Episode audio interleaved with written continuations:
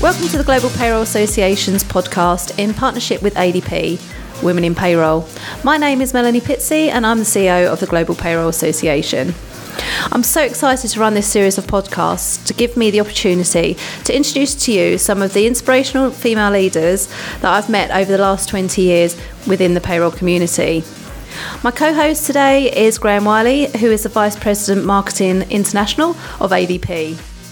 During our podcast, we will be discussing the highs and lows of individuals' careers and find out how they have got to where they are today. So, as they say, let's get on with the show.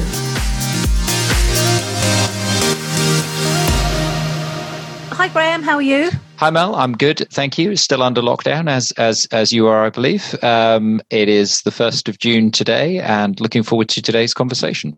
Yeah, I think it's the 11th week of our lockdown. And um, so I'm excited today. And um, we're talking to Anne Marie. So, welcome, Anne Marie. Thank you, Mel. Thank you, Graham. It's a pleasure to, to be part of this podcast journey that you're on. Great to have you with us. I'm excited today because we're speaking to Anne Marie. And um, again, I've known Anne Marie for a number of years. We have a couple of things that we both love, and that is dogs and payroll. Is that correct, Anne Marie? That is totally, and I'm surprised you start with dogs. So that's the good order.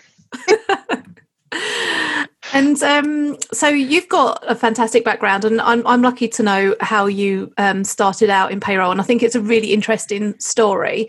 Um, so, Anne Marie, would you like to, to tell us and and um, the rest of the audience how you actually got into payroll?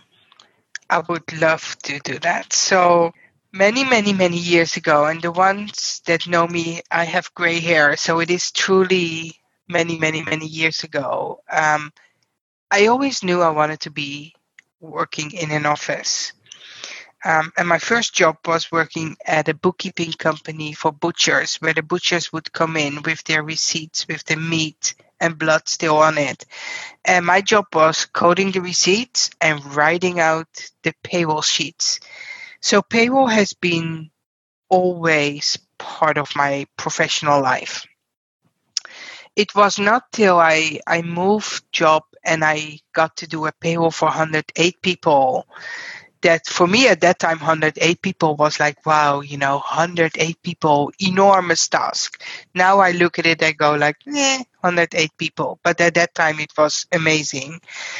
That is when i really realized that I'm a payroll nerd.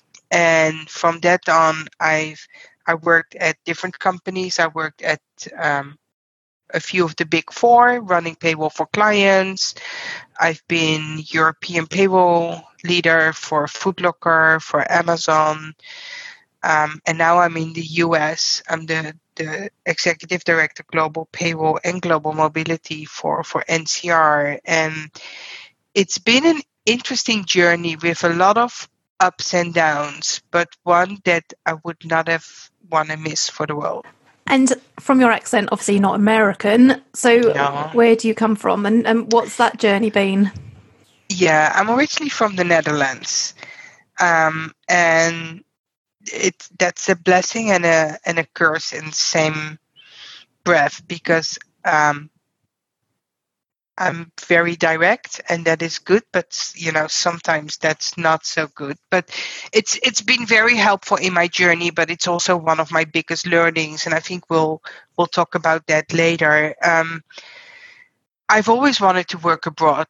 So my first option to work abroad came when I wanted to do something different. Well, I wanted to do payroll, but in a different country. I Googled and found Amazon. I had no clue what Amazon was. So I didn't know I would actually go and work for one of, well, for the biggest company in the world. I started in Luxembourg, which is technically abroad if you look at the Netherlands, but it's like a four hour drive. So it's not really abroad, but it's a different country. Um, I was the first European payroll lead for Amazon there, and that's where my two, I think, international career started. Is from the Netherlands, working in Luxembourg, living in Luxembourg. Also lived in Germany for seven years, and now I live in the U.S. Um, in Atlanta, which is a dream come true. And what what differences do you see in living in the US from Europe? Sort of culturally, do you do you see differences? It is. It's it's interesting to see that you know people always say that ideas start in the US and then you have to make it fit the rest of the world. That is so true. Like what hap- what works in the US is kind of assumed it will work in the rest of the world as well.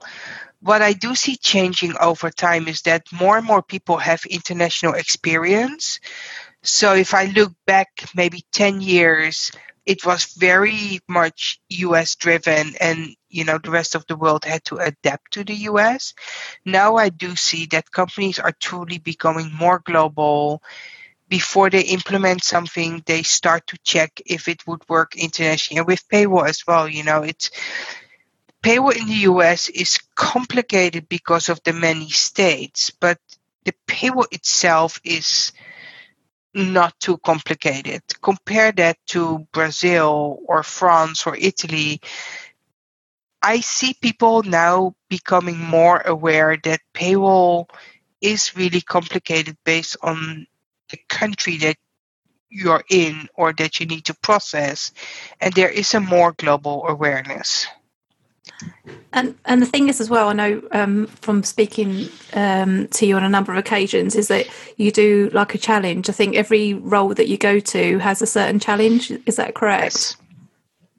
It is, and what is interesting is that every company seems to have similar challenges. Some bigger, some smaller, some are more advanced in the journey but every company struggles with the same challenges is finding the right people um, technology vendors processes and documentations. I think no matter what what company you go to you will find that they struggle with these same topics. Payroll is often and i say there are exceptions but often the last department where companies invest in to get technology do a lot of the work. I think with robotics coming that will change, but it's still it's not the cash cow of the company, so it also doesn't get the biggest um, investment budget. And do you think that's one of the sort of the key challenges to make that the change that you need to is just not having the budget available? It is because even if the budget is for internal, you know, we're all fighting for the same resources, the same budget, the, the same spend. And payroll is often the last one. Unless something goes dramatically wrong, then you know that's a great opportunity for payroll to to actually be the highest priority. Um, what I've also learned over time is that internal audit really can be your friend. So if you really want something done and you see something that is either very manual or you know that that creates a high risk, see if internal audit can help you give you the push on priority of budget that you need to fix something. Can I am I getting off topic? No. no, I think this is all about practical advice and, and sharing knowledge uh, and, and, and experience. So actually, you've you've in just a few minutes there you've shared so much that drives so many different uh, different questions. So um, perhaps we'll come back to to internal audit because I, I, like that idea that that payroll and it's come out in a couple of these conversations that there are opportunities to build wider relationships across the business and in fact that that can be a focus for the payroll organization. Yeah. but let's let's rewind a little. Um, I'm, I'm fascinated in that career pathway of of starting and I just love that mental picture of running payroll for the the butchers and receiving the receipts in yeah. and managing that uh, that that process. Um, what what were the kind of one or two major milestones in that career progression that had kind of the greatest influence on your approach to work and and and the, the role you do now? So I think my biggest impact is Amazon and the leaders I worked for at Amazon.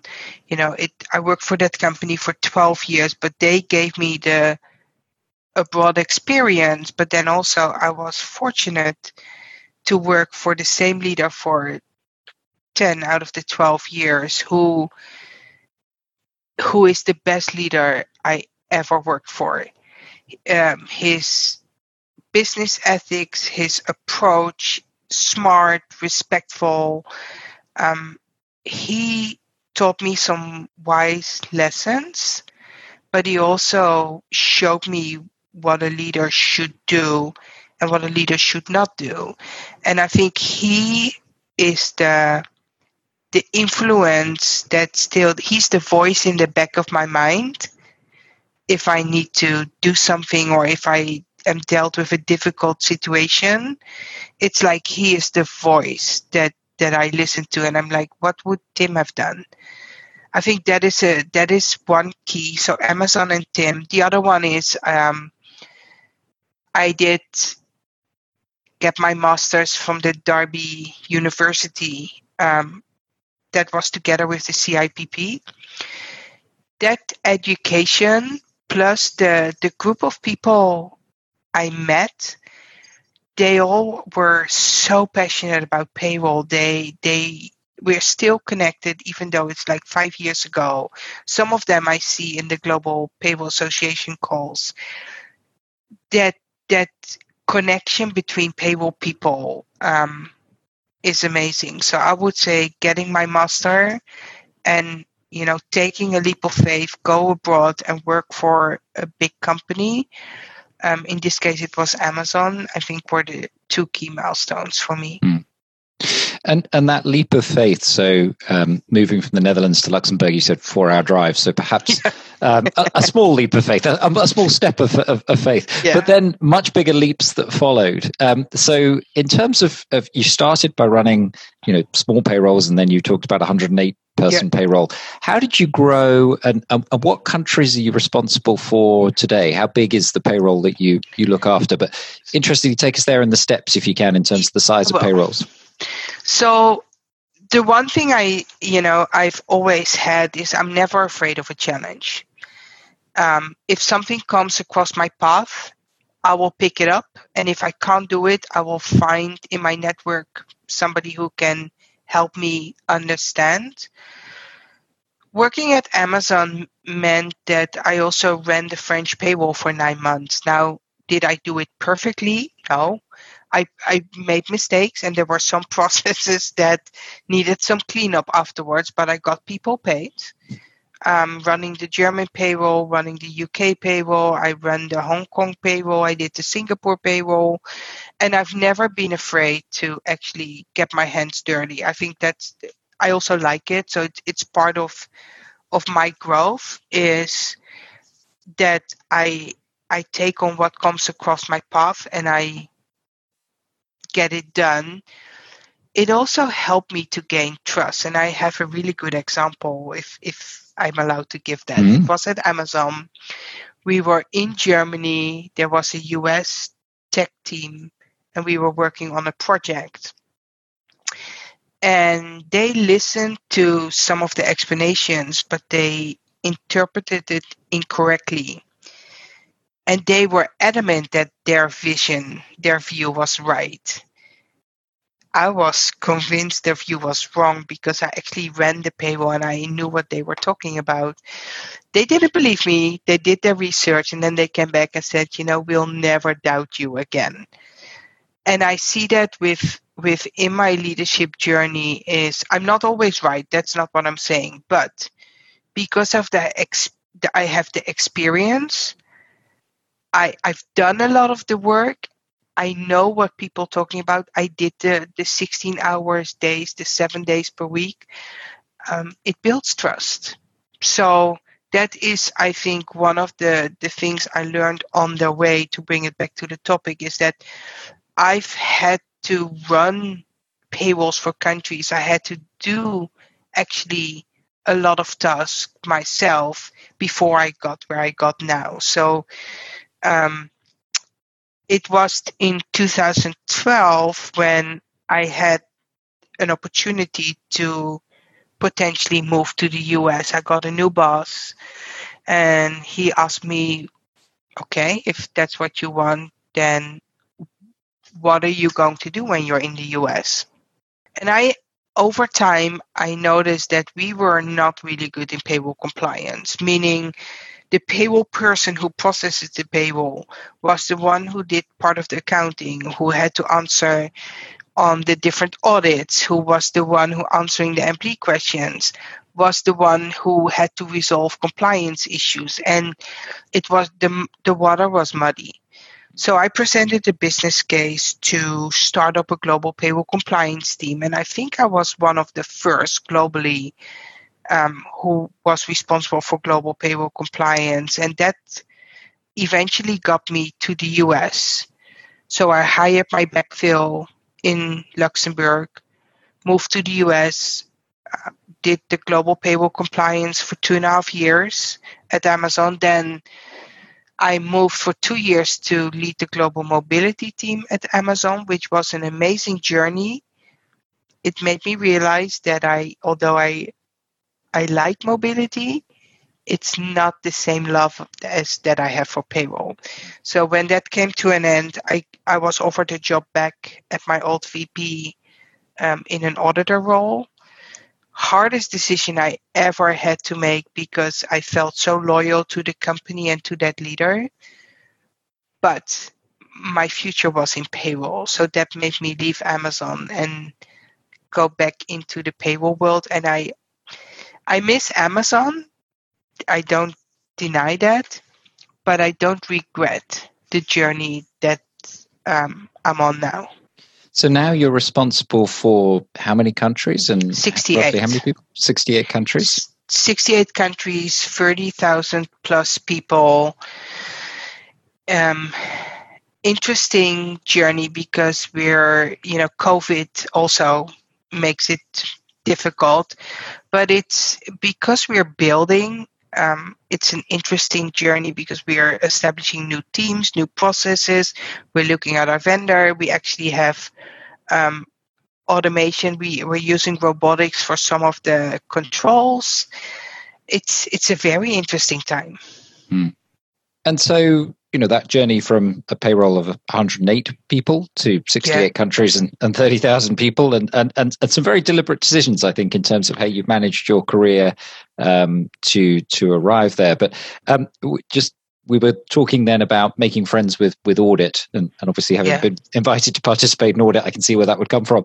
Um, as you look back on that journey, making friends with audit would be would be one recommendation, I guess. But what advice would you offer to someone starting out now in payroll based on that experience? Yeah, that's a super good question, and I I really gave that some thought as well because I mean I'm thinking about what this could be like so the first one is you never point fingers.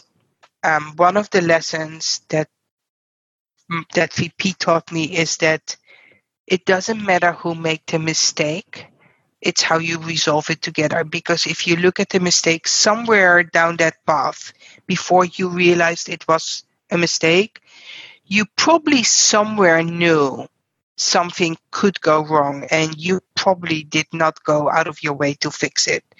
So it's collaboration, it's not shaming people. Now, people hear me say that all the time. If one person makes the same mistake seven times, that requires a different conversation, but it's all about collaboration. It's not about who made the mistake, it's about how we fix it together. Um, be critical and ask questions about the status quo, but ask your questions on the basis of mutual respect, not to judge.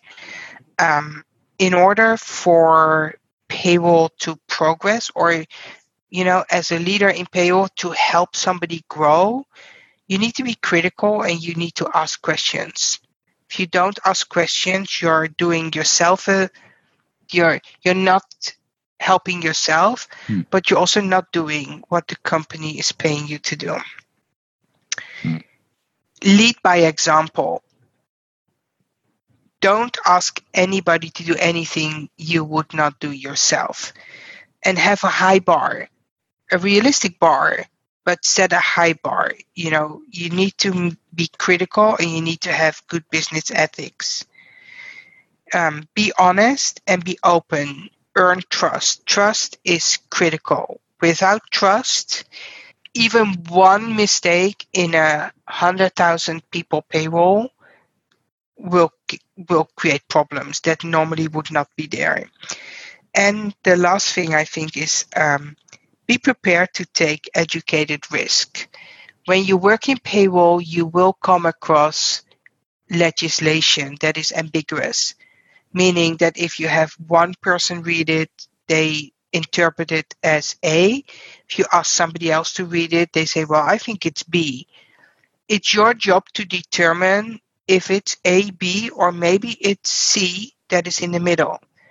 As long as you make sure you evaluate the potential risk with taking your point of view, it's okay to take an educated risk. Um, I've had several experiences where we encountered some compliance issues where we could have written the check to the government immediately and you know have the company be pay out of pocket but because legislation was ambiguous we were able to not in all cases but in the majority of the cases to actually sit down with the different revenues and talk about it and either not having to pay anything or come up with a reasonable negotiation. So take risk, but let them be educated risk.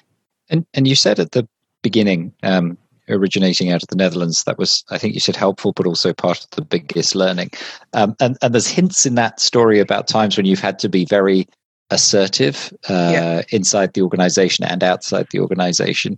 So how as you've moved from Luxembourg to the US into a global role, how have you had to think about managing that assertiveness and how to communicate and, and, and how to really lean in on the strengths of your natural directness? And when have you had to maybe take that into account and work in a different way? And, and, and, and, and how yeah. you how have you learned to work in a different way i guess because every culture is different we've had a few people on the calls talk about their different experiences in moving to leading a global team so perhaps just share a few of the insights and learnings of of how you've developed and grown as an individual in that area? So I will say, Graham, that journey is still ongoing. I think you're never complete that learning. Um, one thing I have on my computer is I have a little sticky note, and I it says communication. What are the goals? What are you trying to accomplish? and build towards others, helping to achieve your goals. And every email I write that is either addressing a problem or where I need help, or when I respond to an email I get from somebody else, I check to see if I meet those four goals. The second one is I've learned if I I'm a quick responder to emails sometimes I need to lead, let an email sit and wait to respond because I'm very good in one liners. But one liners do not show any emotion and they can come across as very aggressive. That's not my intent.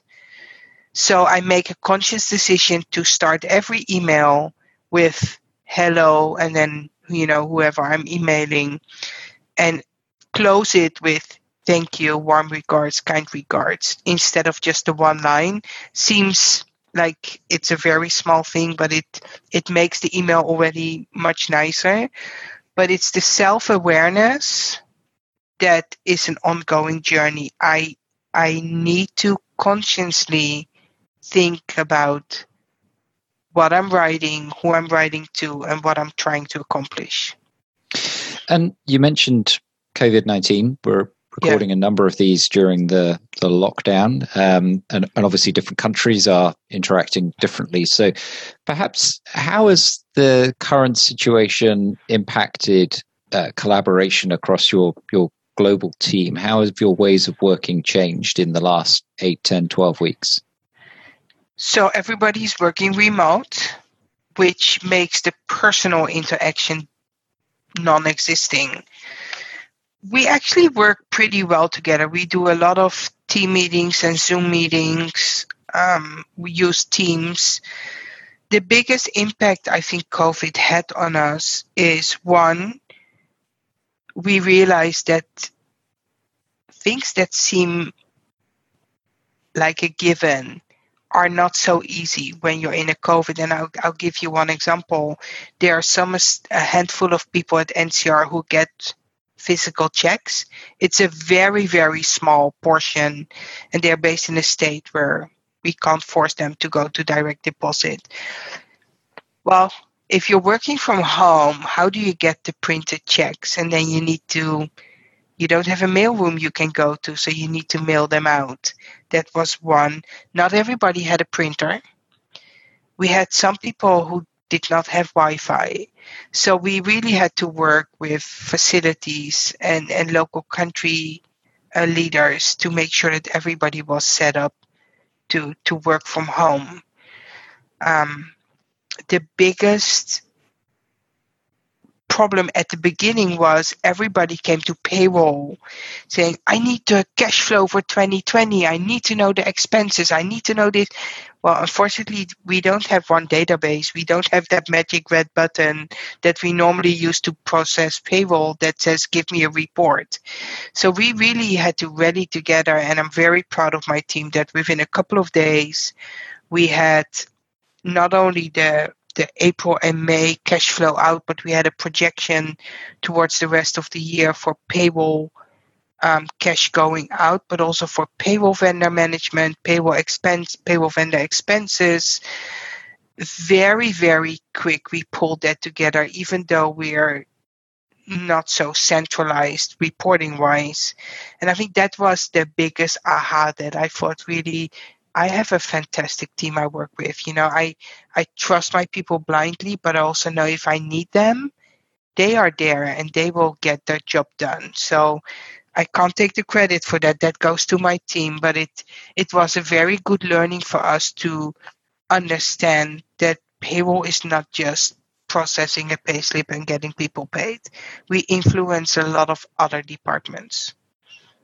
And and do you think that this situation has made that more visible to those other yes. departments? Yes, definitely. Uh, and does that create interesting new avenues? You touched earlier on on budgets and the investment in in global payroll. Do you see that increased understanding across the wider business as perhaps a time when global payroll professionals can communicate more clearly with their peers and talk more clearly about the changes that the business might uh, be able to make in its global payroll going forward. So if you, if you're asking me if we suddenly now get more budget, I, I don't think we're going to get that big because we were so good in pulling it together in such a short notice. What I do think is that people understand that payroll is not that magic red button that we always push and people get paid. I think people have a better appreciation of what payroll does and what it does bring us it, it gives us a seat at the table and i i have very good peers in in the benefit space for example that they invited payroll to their weekly meetings if they have projects related to new benefits or canceling benefits or changing benefits vendor or they need to bring a report to to one of their leaders they automatically reach out to payroll to see if there's input. And i see that from total rewards um, the the comp team i see it from the benefits team and mobility is now part of my team so it's there as well uh, business travel I, I see that more people realize that before they implement something, let's check with payroll. And I think that is already a massive, massive step forward. And Mel, that's something we've talked to a number of people on this this call about is is just in terms of how um, central payroll can be to the wider business operations, but how that's often missed by the wider stakeholder yeah. group. Yeah, it seems to be a, common theme, doesn't it? With um, I think nearly everyone that we've spoken to since we've started the podcasts. Mm. And and so across those sixty-eight countries, how have you and your team adapted to the increased pace of, of regulatory change um, relating to obviously governments and businesses adapting to the the for want of a better phrase, the new normal, um, yeah. and, and, all the furlough schemes and the changes that are, are, happening around the world. What's that experience been like for you and your team? So it's it's it's been an, uh, a painful learning, meaning it it takes my team to really, you know, look at the the different partners. So we have Ernst and Young, Deloitte, ADP. Everybody sends their their daily updates. Um, so there's a lot of reading that happens. Then people reach out to their network. We've been pretty good in converting or translating the, for example, the COVID 19, the stimulus bill or the subsidies and see how we, what we have to do in payroll. We were also pretty good in trying to estimate the total um, either waived amount, so saving to the company, or the deferral. We keep that up to date weekly, and it's interesting. I have different people in my team stepping up and taking proactive actions to keep everybody else in the globe in payroll informed, which we didn't really have before. We had our payroll meetings, but now I have my leader in APAC pulls everything globally on a weekly basis from the Ernst & Young side and sends that to the payroll teams. We have somebody who took ownership of our sheet where we collect the data. He shares that with the different teams outside payroll who need access to that. So we have different people who step up and take on different roles. And legislation is complex and you don't want to get it wrong. Um, so sometimes you, you need to dive deep or you need to reach out to somebody who has more experience. But it, it's really that's what makes payroll interesting is it's never boring there's always something changing. I want to build on that a little bit because so many um, payroll organizations, it, there's there's so much happening. Um, it is so stressful and so interesting that the focus becomes just on getting the payroll done in that given month. Um, and you know, there's there's a lot of organizations don't necessarily have the time uh, or, or the opportunity to look a little further ahead. Um, clearly, given your experiences and the number of different organizations you've worked in, you've seen a number of different ways of running. You've seen payroll evolve over over time. So, if you look ahead to the new normal and you know far beyond that over the next five years, how do you see you know payroll evolving, and where do you think it will be in five years' time? Um, I believe we will have more robotics type of automation. Um, and if I can take a step back, so I, I used to be that person that thought if I can enter 3,000 variables in a minute, you know, or in an hour, I, I felt I was productive. That that was what made my me proud of running a payroll. Over time, I learned that nobody cares if I enter 3000 variables in a minute or an hour. Companies and people want to make sure I have the right controls, that I, I know what's happening in my world, that I am proactively resolving issues, that I'm transparent. Analytics are becoming more and more important. And that is, you know, that was a learning I had to go through. So, five years from now, I think a lot of the repetitive processes are going to be captured by some form of robotics, where payroll people will become more analytical reviewers. Um, people will focus more on resolving the issue like Six Sigma type of reason, like the five whys. How can we solve it from the for the future? What is the root cause analysis? How can we help the business better? So i think payroll will become more of an advisory function slash controllership compliance type of function analytics type of function. The the day-to-day data sharing and keying of data will be either through interfaces robotics or a vendor. That's where i see it. And can you share an experience of your, your early work on robotic process automation? Yeah. You've you've touched on it a, a, a couple of times, but um, it, it's a relatively new area. So I'd be really keen to hear a little bit more about how you're thinking about applying it, and and, and, and maybe even Mel. I don't know. I, I don't know how much the GPA has, has covered RPA in, in previous activities, but it might be worth just giving a bit more of a description of, of RPA if some listeners are not too familiar with it So we've we've run um, quite a few events actually, maybe about four or five years ago, which was actually quite early uh, to talk about robotics, and um, we ran a few sessions actually in in the US, uh, just sort of talking about what what robotics was or is, and um, people still thought then that it was physical robots that were producing the data rather than um, is it is it like the macros? Is it? I don't actually understand. I don't actually know what the whole thing what actually drives. Uh, the robotics? I know it's like, um, is it macros? Uh, so I can tell you what what we are done, and you know we are not the the most advanced company out there, but what we've done is like we have SOX controls. We're a US based company and we make have to make sure that we we we meet our SOX controls those SOX controls were just labor intensive. Um, and what we now do is we, our HR system is Workday, and then we have the different payroll vendors. Where in the past we would pull a report from Workday, we take the payroll vendor, we do a VLOOKUP or you know more a macro, and then we try to explain the differences. What we now have is we have the data from the payroll vendor goes into Workday.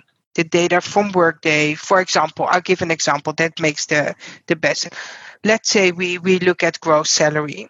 So the gross salary in Workday should be the same as the gross salary in our payroll system. That sounds logical. It's not always the case. So what we now do is we bring those two systems together Workday automatically spits out a report that shows the differences between the payroll system and Workday. It it it puts a percentage behind it, and then all my team has to do is for the ones that fall into like we have a five percent deviation, anything that is five percent or higher, they need to find an explanation on there. And we already can identify if somebody is on leave in workday, but there's maybe a delay in payroll, there's already like the LOA is already mentioned as a potential reason in that report. So instead of my team make you know um, combining two sheets, then manually looking up people in Workday or in the payroll system, 75% in the, is in the report. We still have to go through the report because we still need to identify why we have discrepancies. But it makes it a process, especially for countries that have thousands of employees. This process took hours. Now it takes less than an hour. And I'm very proud that we've been able to to implement this. And I think that's when um, we had these meetings that people were worried about their, they could lose their jobs or they would lose yeah. their team members. But actually, it, it, takes away the mundane work, doesn't it? So that you can be, become more analytical, that your team can do more exciting things within their roles. Right. And if you if you talk to every payroll person, every payroll person will say that they have an enormous backlog on projects that are either you know, process improvement related or compliance related or maybe a cleanup or maybe they have to do something to comply, you know, to implement new legislation. We have such a backlog of things that we want to do but we can't do because we're in these details. Freeing up time from people to not have to do the combining and the analytics, but to just give them a report. Hopefully, once we have this you know, this is relative new, but we, we're building it out. That frees up time to do some of that backlog stuff that we've never been able to do, that we kept postponing. We actually can can do, and I'll I'll, I'll take some very like documentation. Yes, we have documentation, but some of the documentation is seriously out of date. Is our intranet up to date? So it's not all big compliance related projects. It's it's some of the simple things that are maybe not the most sexy things you can do. So people always deprioritize because they have no time. Well, actually, we now have time, so we're going to do it. So just talking about the robotics side, a lot of companies are now using them to communicate with their their uh, employees at certain levels, aren't they? So, yeah, yeah. Um, yeah. So I think it's it is really interesting, and and and it's not something to be afraid of. It's to to embrace. I agree. I think it it creates an opportunity. Now you will have the the the people who feel comfortable with entering the data themselves and change is hard. You could do a whole podcast on change because change is it's hard it's how you manage it making sure people are open to it. There will be some people who do not like this but it's the future. The future is not going to stop because somebody wants to continue to conti- to key 3000 variables in a system so either people jump on board and are curious and want to learn and think with you, or people stay where they are and then at some point they realize that they were left behind. And I think one of the things I found in conversations, particularly around automation, and, and uh, there's very definitely a spectrum. So robotic process automation taking previously manual tasks and the payroll professional, the payroll teams are actually very much in control of that process in mm-hmm. terms of how it's codified, how the process steps are worked out, and then how it's automated, as opposed to some of the slightly longer term strategies around machine learning and artificial intelligence, which I think everybody still goes to Terminator and, and thinks about a black box and machines taking over the world, um, which is a little extreme. But so RPA feels like a really good place for payroll organizations to start that journey of technology innovation. Would, is that something you'd agree with? I agree with. Yeah, I think artificial intelligence, machine learning will come. I think we're we're not there yet. We have so much other stuff to do, and robotics is one of them. Um, I think payroll vendors will start. I think with like the machine learning and the artificial intelligence, some vendors are already, I think, further on that path than others. But for the, the corporate payroll teams, I think we're we're not even in five years. I think. And so that focus on taking processes that are already well understood, if perhaps not well documented, getting them well documented, and then pairing that perhaps with a process improvement initiative so that yeah. you're cleaning up the process before it's then automated. Um, feels like a, a, a, something achievable in the five years. Uh, going back to the original question, where do you see payroll yeah. going in five years?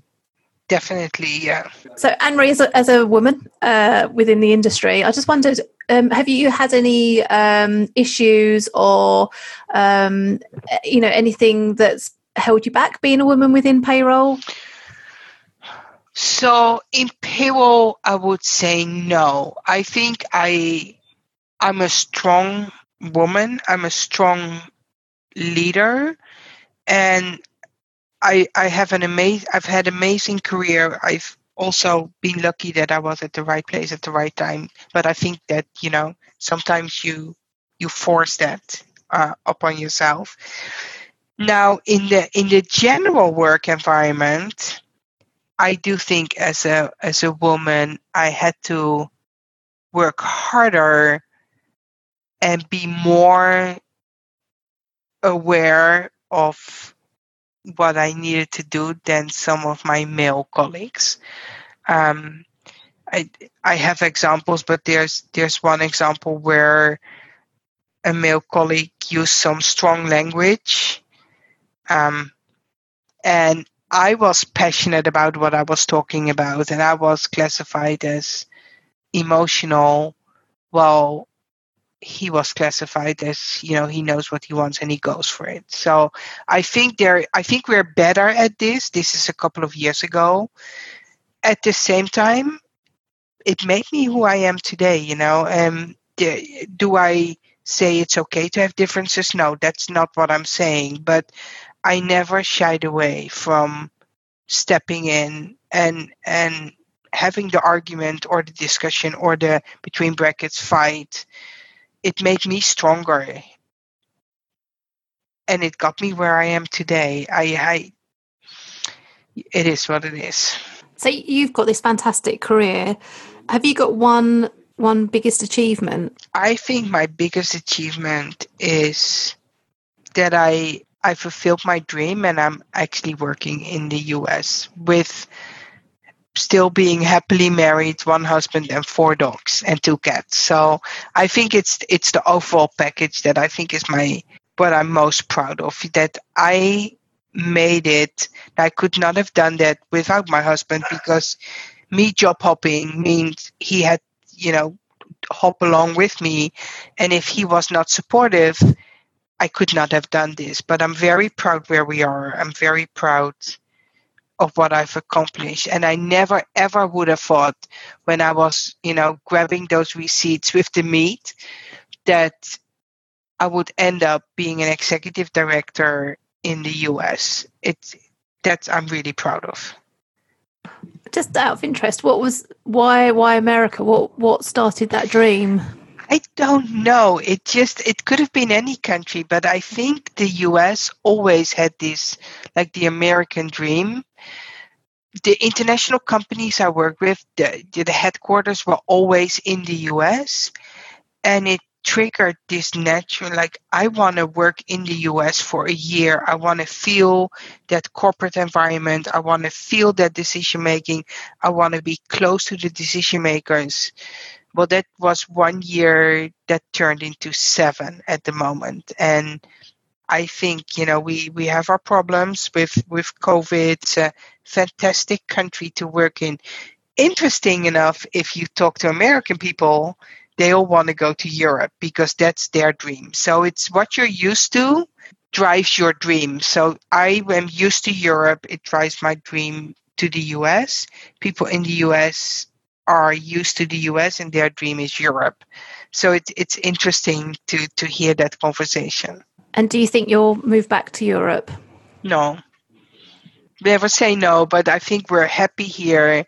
Never say never, but I don't know where I would go back to. So, with all this work that you do, um, how do you? And obviously, I know you've got the dogs. How how else do you relax, or are your your animals your way to relax? No. So I, as you know, I, I I have four dogs. So we have four dogs. We also are fostering for shelters for so we rescue animals um, in the seven months we've been here, we've had 14 other dogs passing through. Last one was a mom dog with eight puppies, which was a totally different experience. Um, I'm also I'm I'm starting to get my MBA, not because I need it for work. I just I've had it on my wish list for a long time, and since I work from home now, um, I don't have the travel hours and being stuck in traffic. So I thought it would be a great opportunity to pick up that part. And then, you know, I do what like to watch television or read a book or sometimes when I'm really creative I like to knit, but that is really like two days out of the year maybe. But I, I find my ways, you know, I'm um I think, you know, whatever you do, um, I never considered work as an evil. I think I, I really enjoy my work. I I don't mind working in the evenings, but I built in time for all the other stuff as well. And that is, you know, when we started this conversation, you talked about this inspirational leader. That was my example. So this leader showed me that I set my own boundaries. And I think that is one lesson that I forgot to mention when you asked for a, somebody who begins. You know, when I worked in Luxembourg, I made hell, I made long days. I started at like seven, and then at five the US came online, and then it was 10, 11, midnight. And I complained to to Tim about that, and he was like, "Well, you know, don't look for my sympathy. You're not setting your boundaries. And that was not what I wanted to hear, but he was right because I accepted every meeting. People forgot I was in Luxembourg. So they scheduled meetings at 11 or midnight where I had to be on because they didn't realize I was abroad. Once I start declining, they're like, but you need to be there. I'm like, you realize it's 11 p.m. for me. no. And so that's what I do now. I build in time for my study. I build in time to walk my dogs, to take care of the foster dog, to spend time with my husband. So it's it's setting your boundaries. Very good. I think that is a great note to close on. Um, everybody listening to this this podcast is an interest in in global payroll and time zones are one of the challenges and themes that we've we've touched on in a number of these conversations. So, Anne-Marie, really appreciate you taking the time to to share your expertise and experience and and track record with us, and uh, really looking forward to seeing what you do next. Me too. Thank you for having me. I really really enjoyed this. Thanks, Anne-Marie. Thank you. This podcast is made possible by ADP Global Payroll, giving you the confidence and transparency to transform global payroll into an engine for growth. Begin your journey at adp.com forward slash worldwide and connect with your local global expert.